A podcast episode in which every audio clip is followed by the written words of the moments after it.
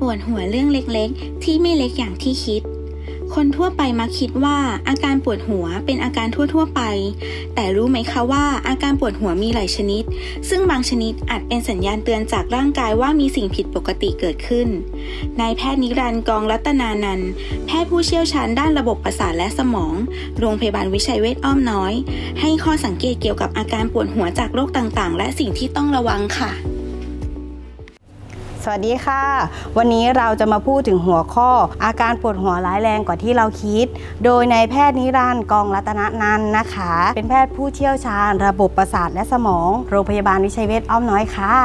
สวัสดีครับะค่ะวันนี้เราจะมาพูดถึงอาการปวดหัวร้ายแรงกว่าที่เราคิดนะคะ บางท่านนะคะอาจจะปวดหัวข้างซ้ายนะคะ บางท่านอาจจะปวดหัวข้างขวา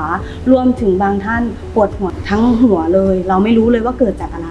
เดี๋ยววันนี้ค่ะเราจะมีอาจารย์นะคะ จะมาให้ความรู้กันปวดหัวจากความเครียดและวิตกกังวลนะคะ มันจะมีอาการยังไงบ้างคะถ้าปวดหัวจากความเครียดเนี่ยส่วนใหญ่จะเจอในคนไข้ที่อยู่ในภาวะความเครียดมากๆ แล้วจะมีอาการปวดหัว ลักษณะปวดหัวนี่จะปวดหัวทั่วๆหัวนะครับค่ะปวดทั้งสองข้าง ลักษณะเหมือนก็มีอะไรมาบีบที่ขมับทั้งสองข้างนะครับแล้วก็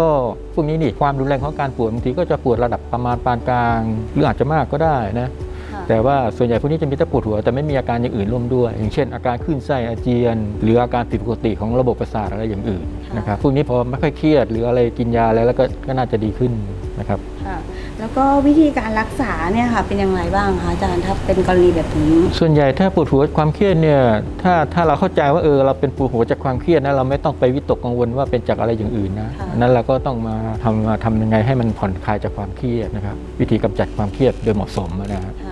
แล้วถ้ามันปวดมากๆ เราก็อาจจะกินยาแก้ปวดซะหน่อยนะครับถ้าเรารู้ว่าเราเป็นปวดจากความเครียดนะเราก็ต้องหาวิธีอะไรที่มันผ่อนคลายความเครียดเรานะครับอาจจะออกกำลังกายนอนพักผ่อนเพียงพออะไรตำนองนั้นนะฮะปวดหัวไมเกรนนี่เราก็เจอบ่อยเหมือนกันนะครับทีนี้ลักษณะการปวดหัวไมเกรนกับปวดหัวความเครียดเนี่ยมันจะต่างกันไม่ค่อยเหมือนกันเท่าไหร่ แต่ในบางครั้งก็อาจจะเจอทั้งสองสองอย่างเลยพร้อมๆกัน เพราะว่าเวลาคนไข้ที่มีความเครียดเนี่ยก็อาจจะไปกระตุ้นไมเกรนได้ แต่พวกลักษณะการปวดไมเกรนเนี่ยส่วนใหญ่นี่ก็จะเป็นปวดข้างเดียวนะครับ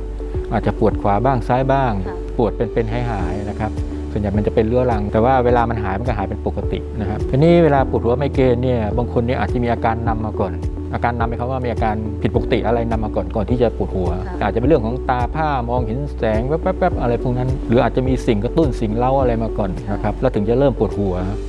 แล้วก็ลักษณะปวดหัวที่จะปวดหัวแบบตุบๆ ตื้อๆนะครับอาจจะปวดหัวตรงบริเวณท้ายทอยมาที่ขมับล้ามมาที่กระบอกตานะฮะบางทีถ้าปวดมากๆ คนไข้ก็จะขึ้นไส้อาเจียน ปวดหัวไมเกรนเนี่ยความรุนแรงอาจจะปานกลาง หรือไปจุนมากก็ได้ บางคนปวดทีนี้ก็นานหลายชั่วโมง หรือปวดเป็นวันเลยก็ได้นะครับ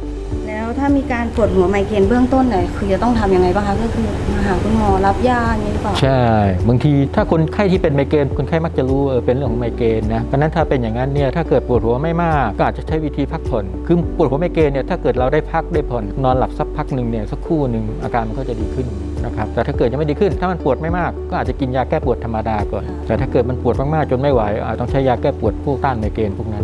นะฮะ คือปวดหัวไมเกรนเนี่ยบางคนเนี่ยอาจจะเป็นแบบค่อนข้างรุนแรง หรือว่าเป็นบ่อยมากทำนองนั้นแล้วต้องมาดูปัจจัยอะไรบางอย่างที่มากระตุ้นไมเกรนหรือเปล่า